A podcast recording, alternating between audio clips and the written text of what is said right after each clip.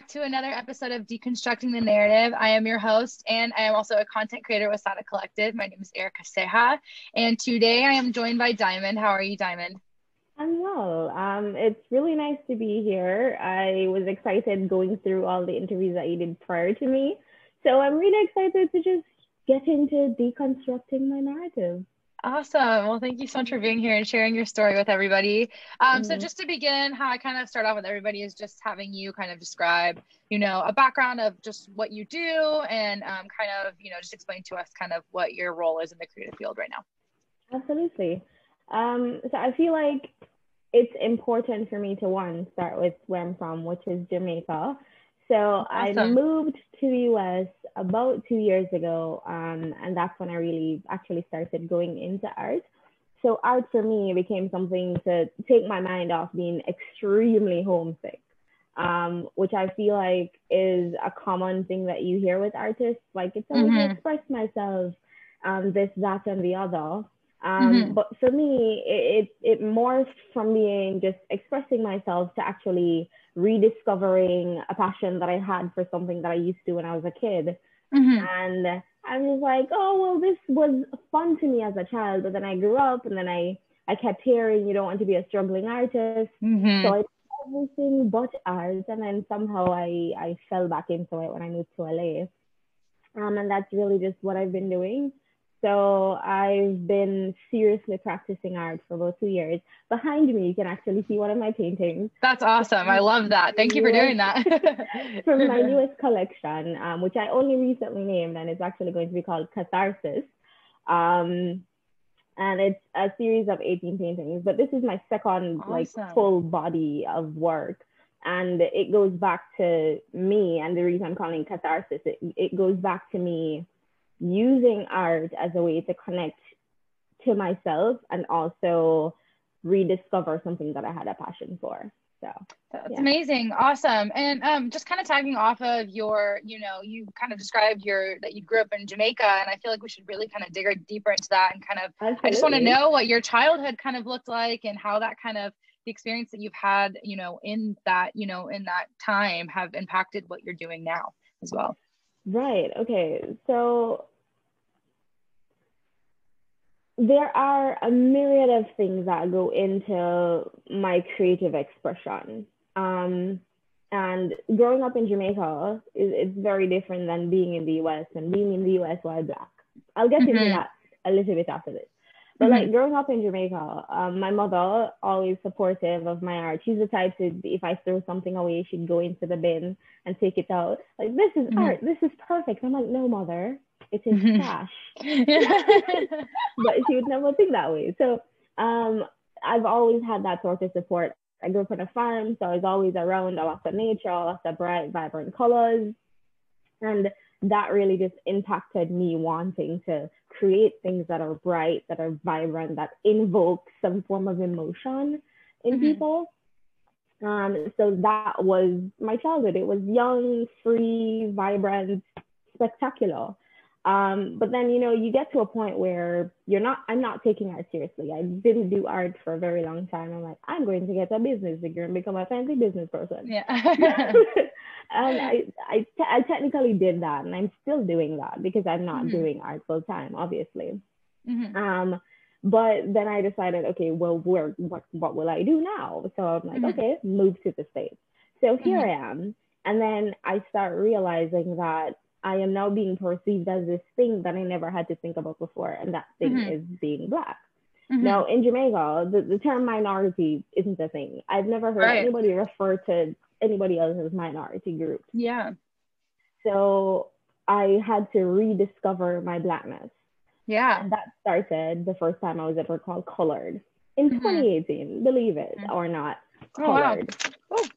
I was just like, okay, I have to figure out what does this mean and what should I feel about this?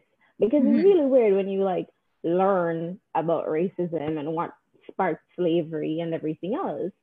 But being in it and being faced with it was a little bit different. And mm-hmm. um, so I decided to really just explore the term colored.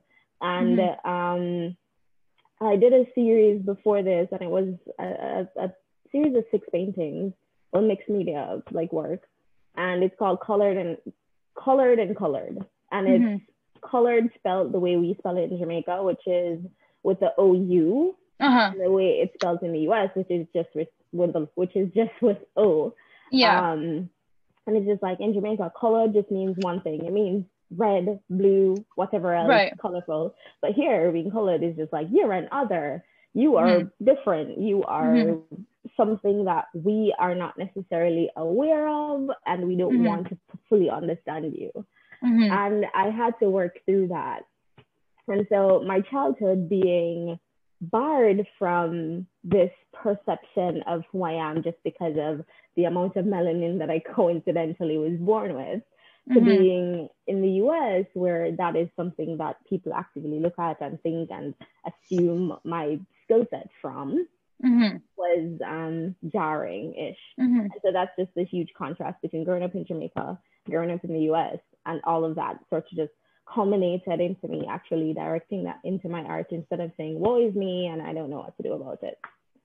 Yeah, and um, I want to kind of expand on this discussion of colored artists because I think it's a really big thing um, to kind of discuss. And I know a lot of our, you know, uh, following on Sada Collective is, you know, there is full of colored artists, and I feel like especially right now with everything that's going on in America with all the social issues and stuff and social injustices. Um, you mm-hmm. know, we talk a lot about the social injustice as a whole, but I don't think there's a lot that's talked about when it um, relates to like colored artists, like artists of color. Um, and I think that that's something that needs to be talked about. And because you came, I think it's so amazing that you're kind of speaking about how you came from, you know, this place where that didn't exist at all, and to come here and just be kind of shocked by, you know, um, you know what you've heard and seen um, in the treatment of colored artists i think that's really important to kind of discuss so can you kind of like go further into i guess some of the things that you've noticed or injustices that you noticed that are um, colored artists are facing here in america um, just in general yeah, um, this actually goes back to so when you, um, I went through the Typeform with just some of the questions that you might ask, mm-hmm. and there was a question about um, the role of artists, mm-hmm. and that specific my like my my rudimentary answer to that question mm-hmm. specifically links to what you just asked, mm-hmm. um, and the role of artists now, especially the role of Black or other um, colored creatives, is mm-hmm. to be unapologetic with mm-hmm. our creations and mm-hmm. attach mm-hmm. ourselves to it. So I feel like in today's society, um, when things went to shit, mm-hmm. um, we turn to art. Everybody right. turned to movies, they turned to books, they turned to yes. music, whatever it mm-hmm. was. It was artistic expression. And that's amazing and that's great because hopefully somebody's getting some money out of it and they're able mm-hmm. to survive. But what happened is that there has become a disconnect between the art and the artist mm-hmm. because I think as consumers, we've been desensitized to the creative process. And so we just mm-hmm. think of it as this commodity that is easily accessible. Yes. Uh-huh. So what happens with Black creatives or Black um, or Black creatives, Black anything, or whether or not you're you're Asian, you're Indian, whatever mm-hmm. it may be, what mm-hmm. happens is that you have all of these systems in place to take it from being a Diamond Gordon creation to mm-hmm. just being this amazing art from this minority group. And then mm-hmm. you have other mm-hmm. persons rolling off of that. And so my name is mm-hmm. taken from it, and the other person's name is taken from it, and it becomes mm-hmm. a thing that people are seeing and consuming, but they're not connect- connecting it back to me. And what happens yes. with that is that mm-hmm. income that could be generated from that isn't. You see it across the creative field in general. We see it when people complain about big stores or big mm-hmm. brands taking their work and not giving them credit. Mm-hmm. And so I feel like being a person of color should include all of us saying, we're going to create because this brings us joy. Mm-hmm. But we need to attach ourselves to it. We mm-hmm. need to we need to unapologetically be ourselves and put mm-hmm. our ideas out there. But we mm-hmm. need you to realize that this is us.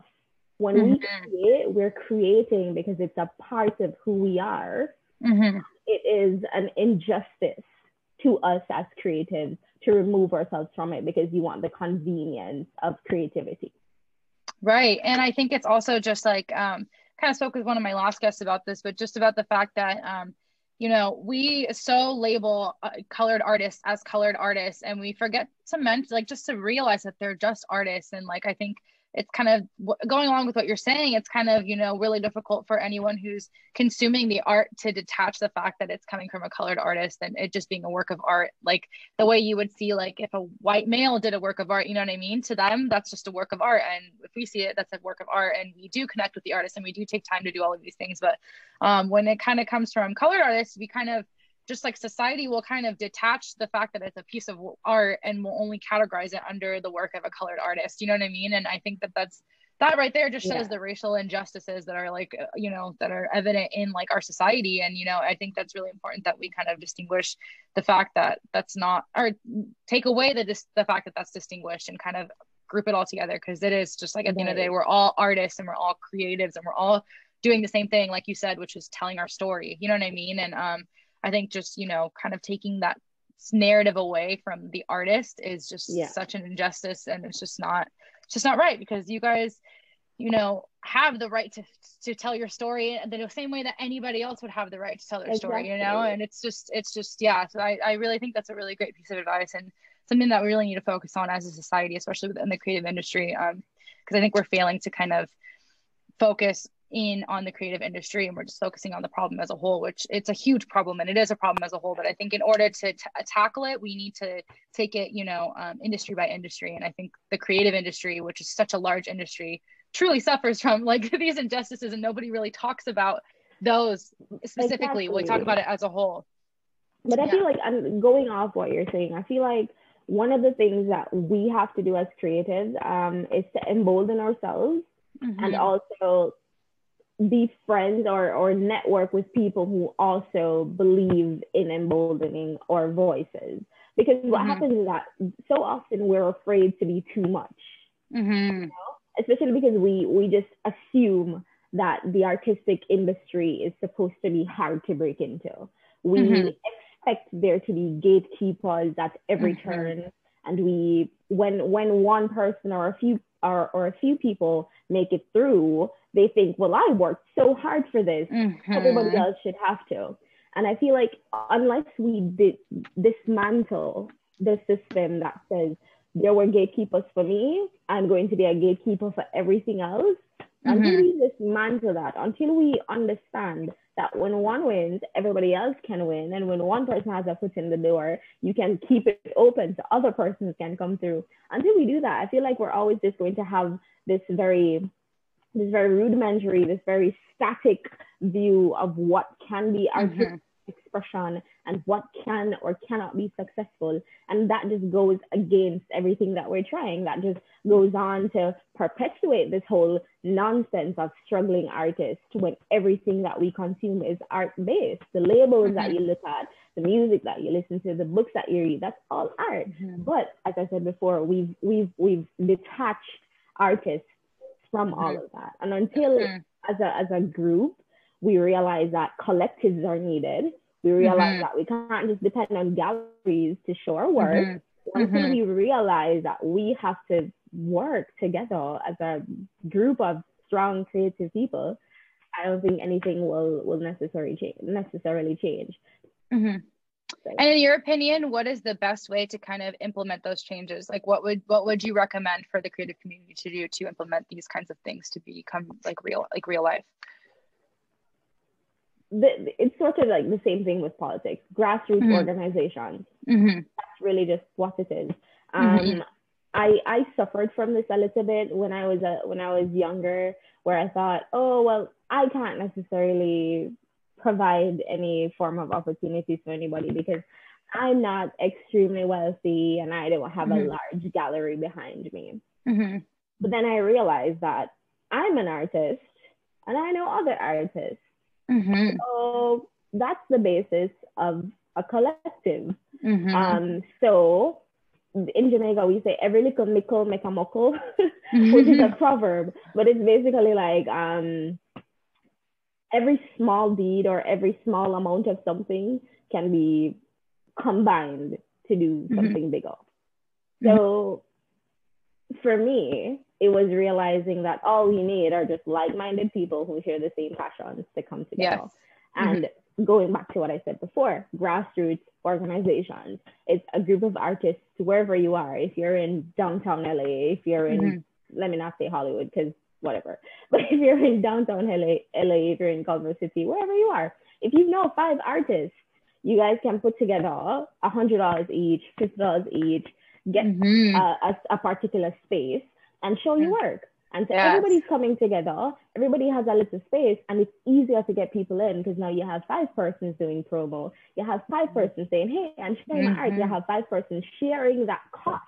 And I feel like if we continuously do that and not doing not not not do it under the guise of, oh well, I'm going to put this together and you need to sell tickets, blah blah blah blah blah, because that's mm-hmm. just really predatory in mm-hmm. the business. Mm-hmm. If it's really a genuine effort between groups of among groups of people, rather, my English teacher would hate me for that.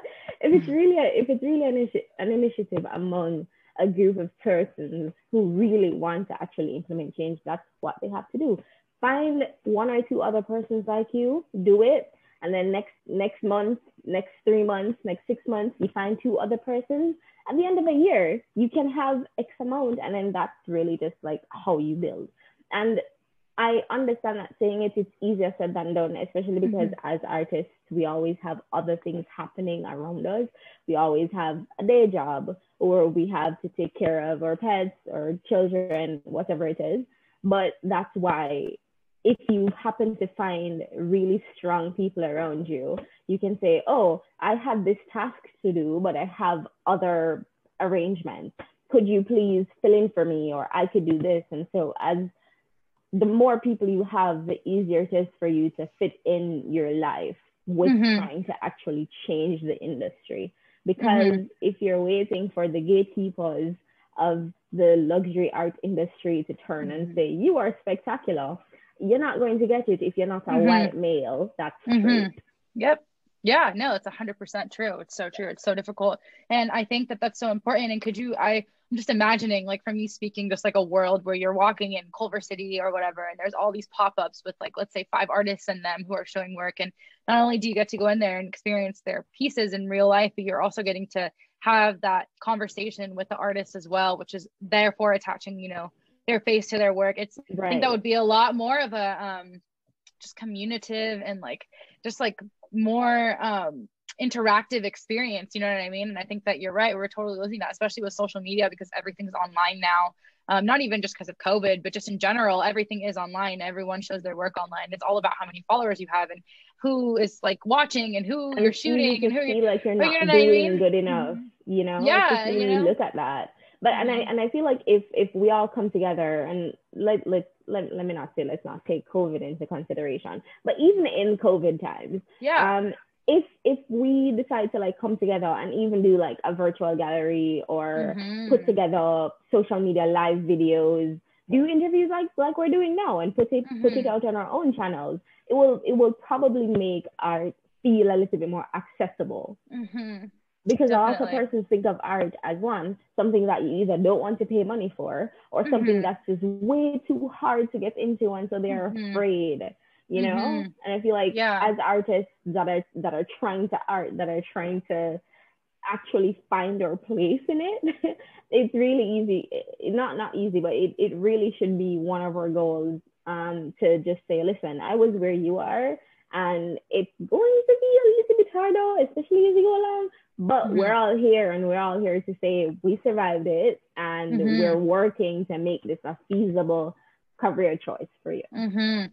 Yeah, and I think that's so interesting to even think about the fact because you know everybody that I've spoke with, every single artist that I spoke with has mentioned this like this fear that they have of being the starving artist when they started out because that's what you hear about this industry every single time you go hear about someone going into art whatever. There's always that like doubt in the back of your mind like i'm not going to make it. I'm not going to be successful. I'm not going to be able to raise a family because how am i going to be able to put food on the table? You know what i mean? Right. and um, i think that's something that we've constructed and a lot of the times almost the artists i've spoken with have you know mentioned that like you know that's not true and you just kind of got to get that doubt out of your head. But I just think it's so interesting how everybody has this notion of the art industry. And it's something that we've constructed like we as a society have constructed that you know and so it does make it seem like a very inaccessible industry to go into even though realistically it's not and it's like it's all by our actions as artists and what we're doing as artists yeah. so i think that's really interesting that you brought that up and i really yeah. appreciate you kind of chatting with me about that because i really feel like that's just something that needs change like we need to kind of show that this is not a, uh,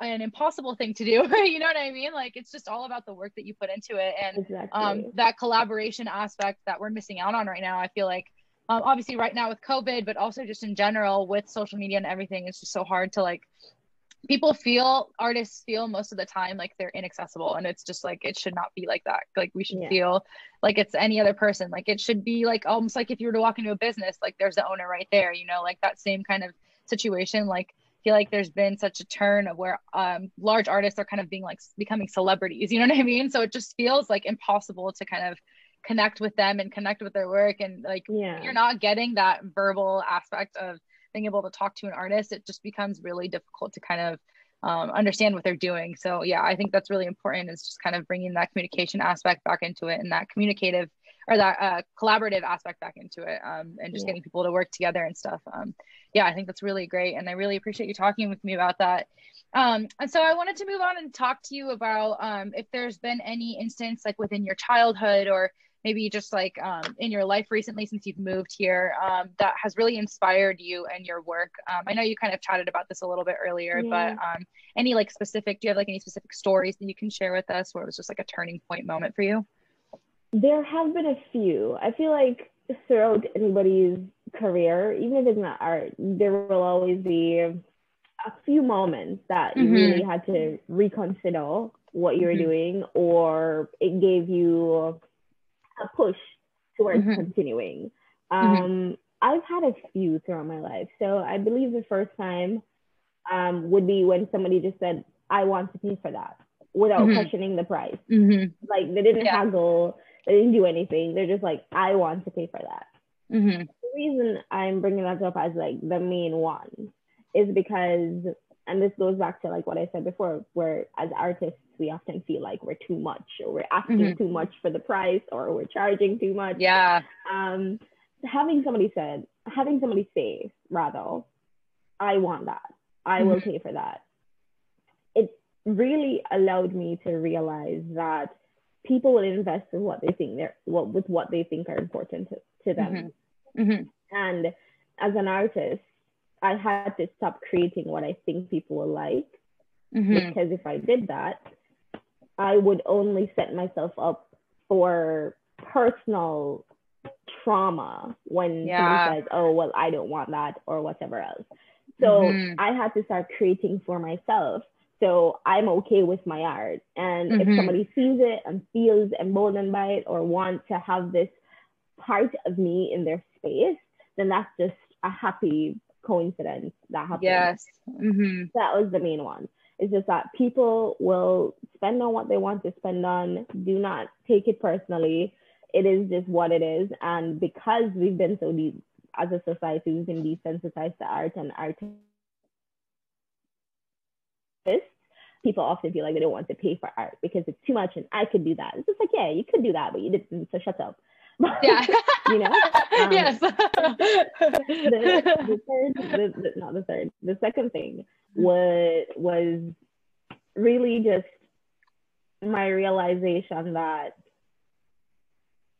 as a child, art was something that came naturally to me. And mm-hmm. as I mm-hmm. grew, I felt like I had to give it up because because childish things are not for me as a grown adult.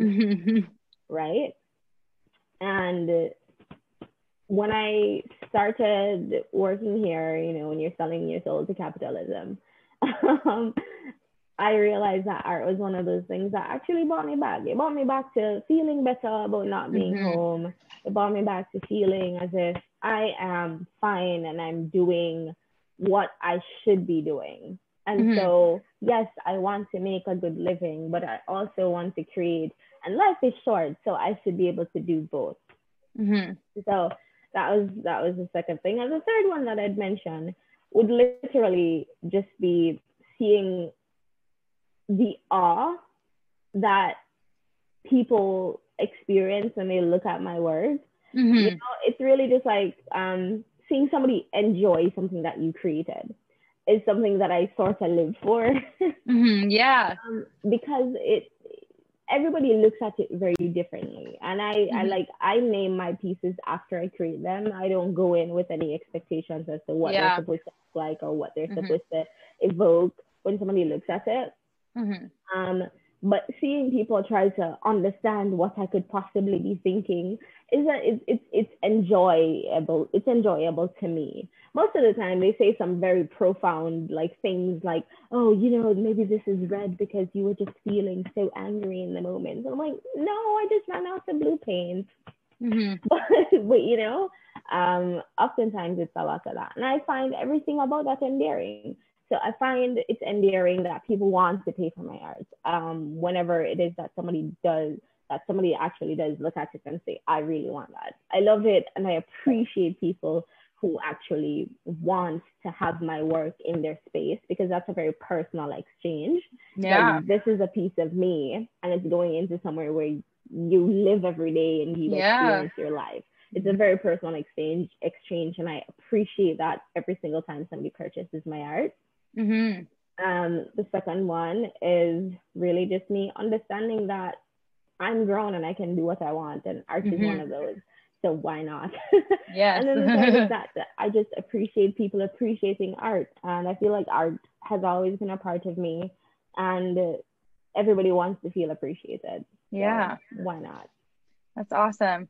Yeah, and I kind of wanted to talk because I know you've uh, mentioned a couple times how um, you know your art kind of helped you from being homesick. So I kind of wanted to discuss um, what what what caused the like the move. Why did you move from Jamaica here um, specifically, and specifically to LA?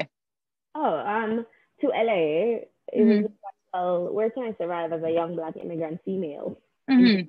society? Mm-hmm. And like when you look at the political landscape of America, Mm-hmm. I sort of just felt like the safe bet. Yeah, yeah, yeah, totally. And did you come here to pursue your art, or was it more? Oh no, no, no. I I and... still I still work in marketing. So yeah, I work in marketing and advertising. Art is not something that I do full time. Oh, okay. I've been home for a while. Mm-hmm. Um, I've been able to create, which is really good. Right. It's, it's stressful because I feel like as creatives, we we think that we should always be creating and so mm-hmm. when we're mm-hmm. not, we're just like, I am failing at doing yes. the things that I say mm-hmm. I want to do. Yeah, and so I've been there. Feeling yeah. guilty. Mm-hmm. Um, so being at home quarantined really worked against me in a certain way where it's just like mm-hmm. I say I want to create, but I'm not creating. So I feel like I'm failing. But I also do create. And so I guess I should celebrate the little joys too. Totally. Yeah. And yeah, that's so true. I've totally been there and felt like there's been months sometimes where I'm not putting out any work and I'm just like, oh my gosh, I feel like I'm such a loser right now, you know? But it's like at the end of the day, like, I don't know, I feel like life comes along and I also feel like, you know, in order to be able to make work, your work is telling your story. And in order to tell your story, you need to live your life sometimes in order to come back and create later. And exactly. I feel like if you're forcing work out of yourself constantly, it's not going to be genuine work and it's not going to be work about telling your narrative because if you're so focused on working all the time, like what story of your life is there to tell you know so i think taking those breaks those mental breaks are so good and like I've often found that whenever I do that, I come back with like a list of 15 ideas and I'm just ready to go instead of like mm-hmm. the times where I felt like I need to keep pushing work out every like week or every few weeks. It's just like, I, it just feels like none of it's genuine at towards the end. And it's just like, mm-hmm. it's not mm-hmm. your best stuff, you know? So I think that's really important as well. Um, awesome. And then I kind of wanted to chat with you kind of how COVID has kind of impacted your uh, process and just kind of what you're doing differently during this time as an artist.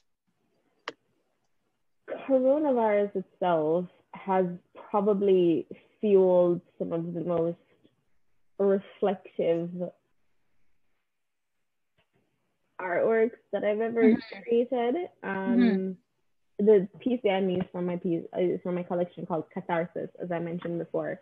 Mm-hmm. Um, and it took me, I intended to finish the collection itself um, in like two months. I started planning the collection in February. Like I was sitting mm-hmm. at work one day and I was I wasn't doing anything. So I was just like, yeah. find something to do. So I'm sitting in my office and I planned out this collection. And then mm-hmm. March happened and then we started working from home. So I thought, oh, I had so much time. Yeah. knock this out in like a month and a half. Yeah. So good. And then um, what happened was I created the first few, and then mm-hmm. in April, um, everything started happening with all the murders and all the social media mm-hmm. stuff. Mm-hmm. And then I started feeling so bad. And mm-hmm. so it was coronavirus plus the racial tension mm-hmm. and me trying to find some form of normalcy in all mm-hmm. of that for me. And so coronavirus really just stopped my creating.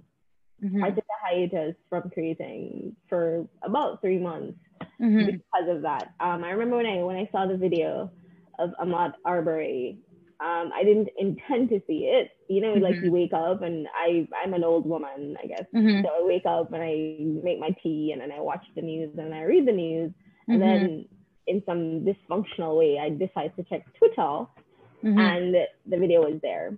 Yeah. And I saw the video and I watch all the horror. I watch all the gore.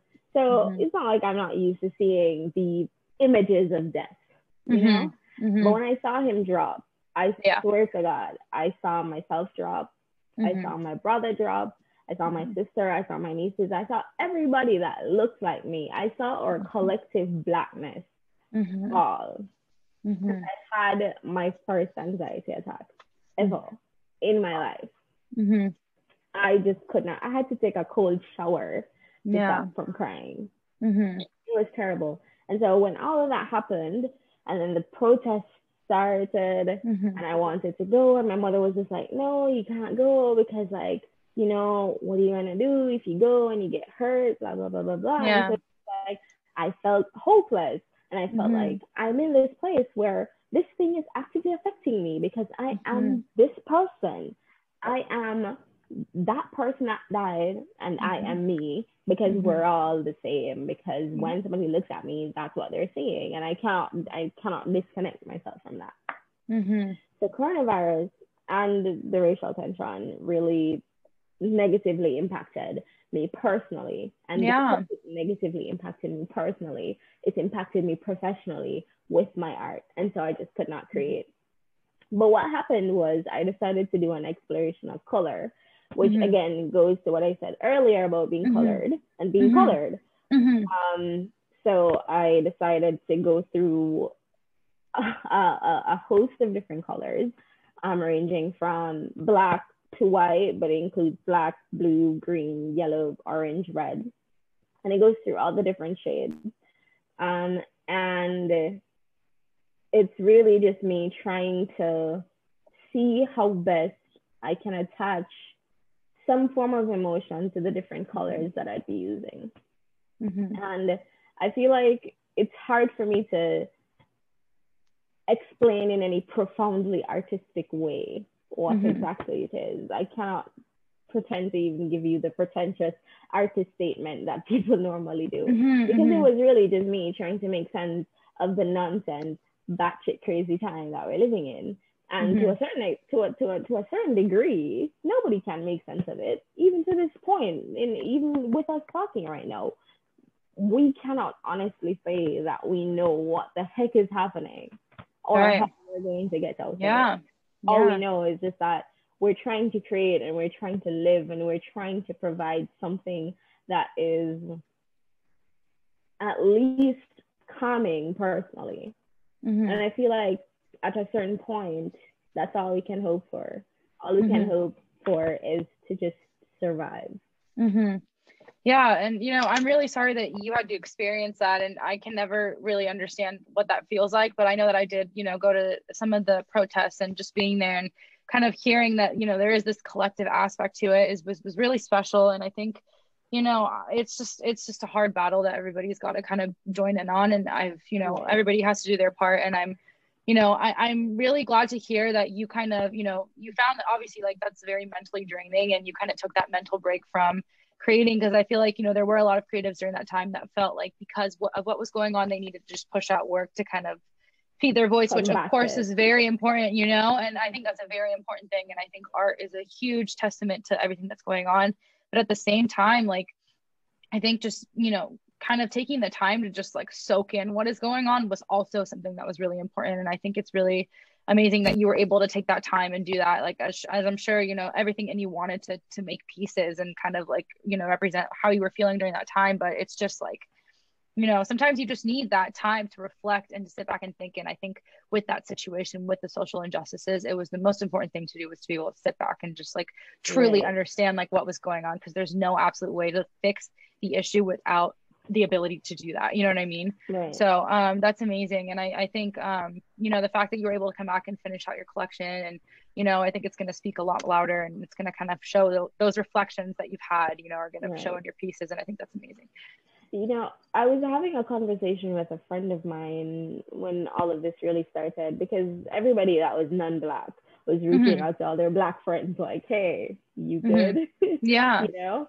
Um, but the the conversation was about the fact that everybody will have their place in what's mm-hmm. happening now. Mm-hmm. Um, and uh, so to all the creatives that were able to go out and push their work through and create all the things that we use on social media and create all the art that we are seeing people putting on magazine covers and putting on posters to all of them like that's spectacular and that's amazing and the the fact that they had the fortitude to put that out it was mm-hmm. necessary at the moment you know mm-hmm, um, mm-hmm. but my mother would always say that you can't pour from an empty cup mm-hmm. so everybody has their place in a revolution and it's imperative for us to understand that it's okay to take a mental break. Yes. And then when you are fully charged, you can find your place in it.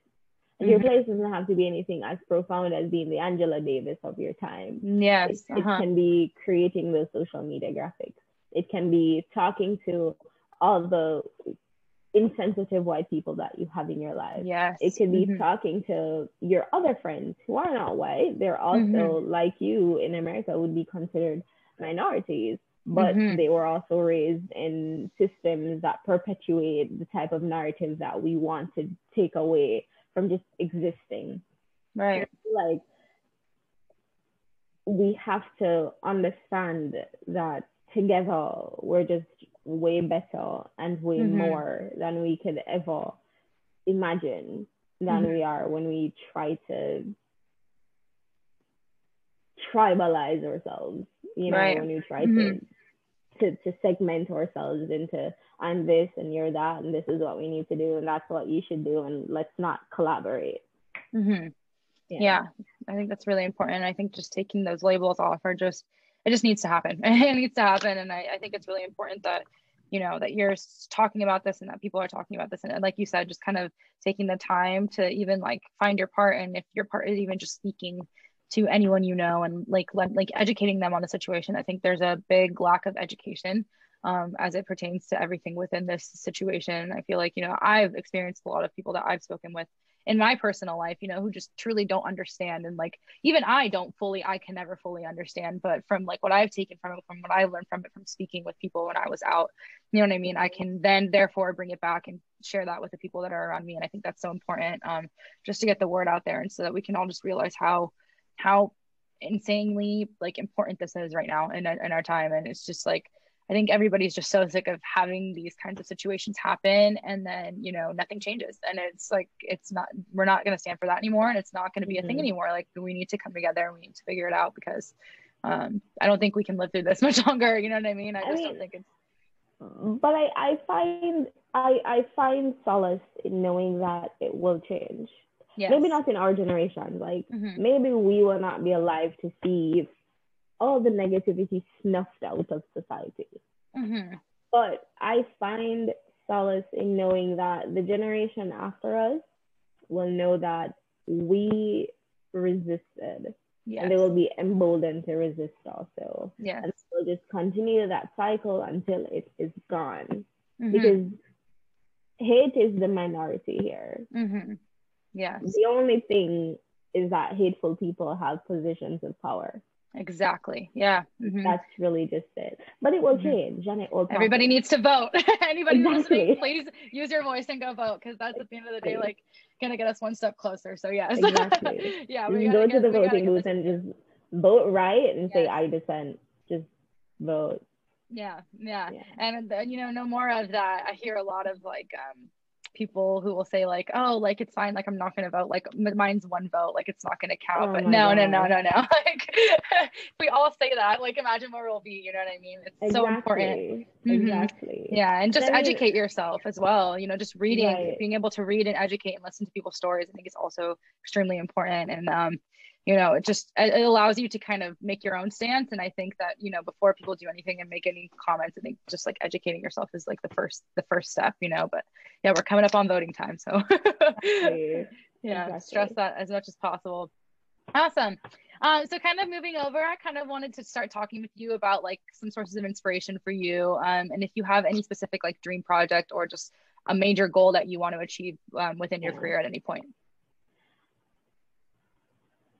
do I have any dream project? Yes. um, a multi-city collective mural campaign with mm-hmm. a bunch of up and coming young creative people of color as artists. I love that. Just doing it. That's what. I want. Like all across the country, all across the world even but mm-hmm. I want it to be function murals and we're all just coming together. So back in Jamaica, back in Jamaica, we, we call it a link up where mm-hmm. there's a whole bunch of people would get together and we like, okay, so this, the, the term is running a boat, mm-hmm. but it's really just about like cooking. So you'd have a link up, you'd run a boat and you'd mm-hmm. actually create. So you link up, you cook, you eat, you talk in coronavirus times. I don't know how that would work. um, it, that's that, that's what I want. I want to create a lasting artistic impression. Um, impression. Yeah, I think that'd be. and I know that like I will not live forever. You will not live forever. None of us will live forever, but we can leave behind something that will. And murals yes. will fade, sure. But mm-hmm. what will not fade is what we created and the feeling that it gave us. And then mm-hmm. if we have that feeling, we can pass that on and we can mm-hmm. inspire others to pass it on and we can go and keep on going. And that's really just like what I want. I want the mobilization of the creative community. Mm-hmm. Um, and even if I don't live to see it at its prime, I'd mm-hmm. be absolutely fine with that because all I want is just to ensure that you have other young artists out there who can think and say, well, that short girl from Jamaica did it, so yeah. I can do it too. That would be amazing. Other young mm-hmm. persons from Jamaica, mm-hmm. from my little rural community of Warsaw, mm-hmm. who can think, oh well, she did it, and she's from where I'm from, so why not? You know. Mm-hmm. Um, I try to be as selfless as I possibly can with everything that I do, and I try to give opportunities to everybody that I meet. This is like, as, as I mentioned to you before, I don't want to be one of those strict gatekeepers. Like mm-hmm. I worked hard to be in this job, so yes. I'm not going to allow you to come in. Or I worked hard to get that gallery to show one of my paintings, so why would mm-hmm. I give you the person's contact information? Mm-hmm. I don't want to do all of that. Just like if I can help, I want to help. And at this point, the only thing I have is my voice and my mm-hmm. talent. Mm-hmm. And history has proven that that is enough.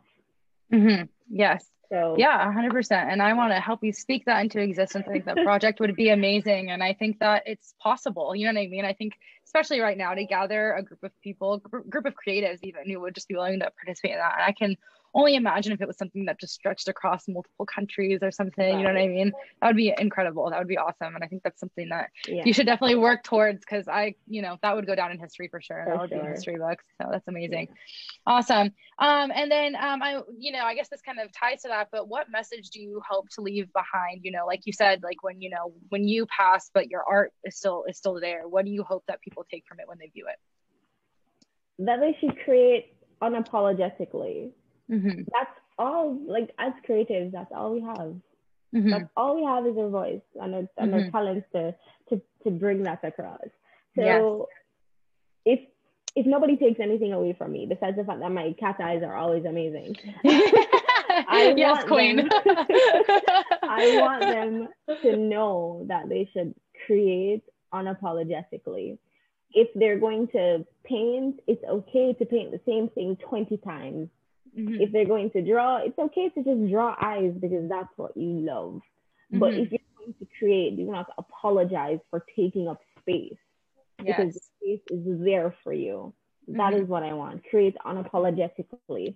Attach yourself to your work and don't be afraid to say, that is my work mm-hmm. and you're not going to take it from me. Mm-hmm. And I'm going to fight tooth and nail to mm-hmm. ensure that my creative expression isn't hijacked.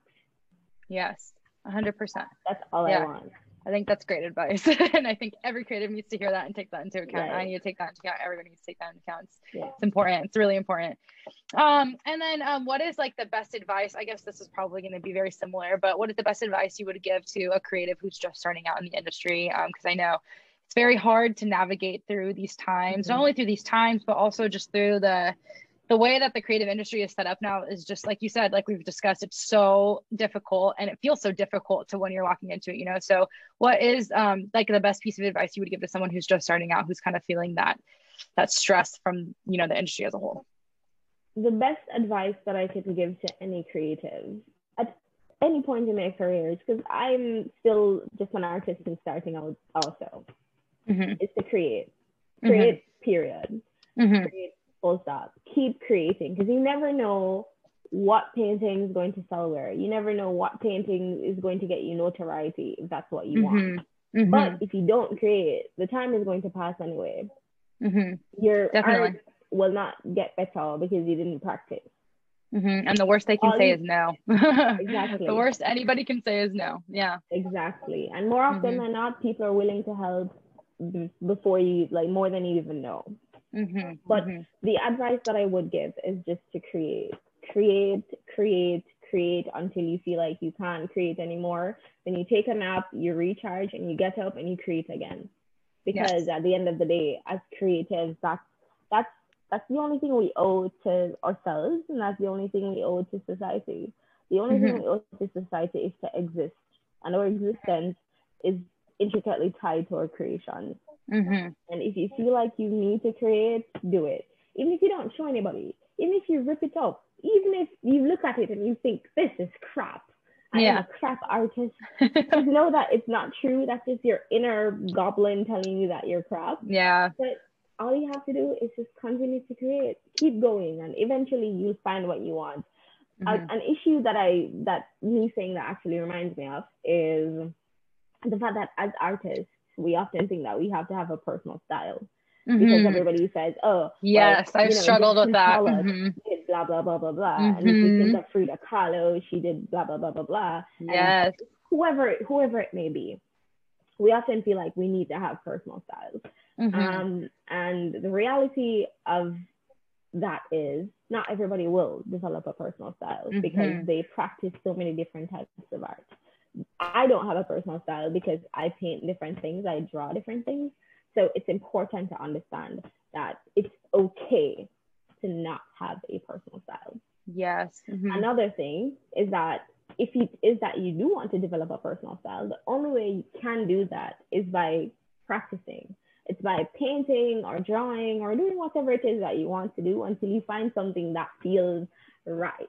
Yes. Mm-hmm another thing that I'd want to say to young artists, especially like the the the the, the teenage artists mm-hmm. who are really young and, and really timid about art, mm-hmm. um, mm-hmm. is that we're often told that good artists don't copy.